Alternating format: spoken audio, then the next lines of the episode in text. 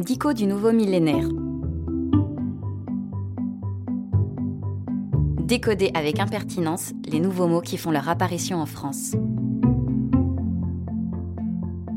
Disruption.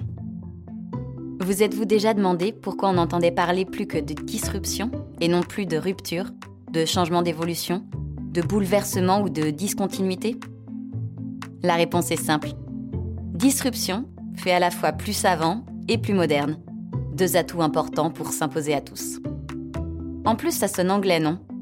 Parfait pour notre 21e siècle globalisé, start-upé et ubérisé, dans lequel chaque évolution doit passer pour rien moins qu'une révolution qui, nouvelle technologie oblige, va définitivement nous faire changer d'air.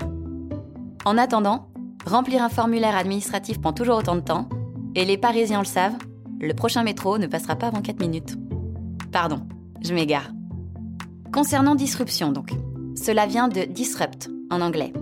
Encore un mot latin en fait. Disruptus, disrumpere, qui comme beaucoup d'autres a voyagé via la France jusqu'en Angleterre. Jusqu'à très récemment, ce mot était en France réservé à un usage scientifique, comme en astrophysique ou en géologie, où une disruption signifie rupture, fracture, instabilité ou dislocation. Son sens actuel nous vient du marketing, un domaine où les anglicismes sont fréquents et signifient innovation. Mais pas n'importe quelle innovation. Tous les spécialistes ne s'entendent pas encore sur sa spécificité.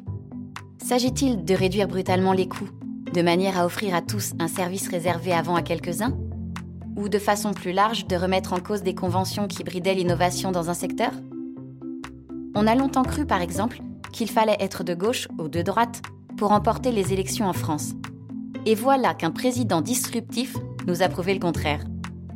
Cependant, ce mot, victime de son succès, est aujourd'hui, lorsqu'il n'est pas utilisé dans son domaine de prédilection, souvent accompagné de quelques sourires ou ricanements la disruption était bien trop disruptive pour se survivre à elle-même.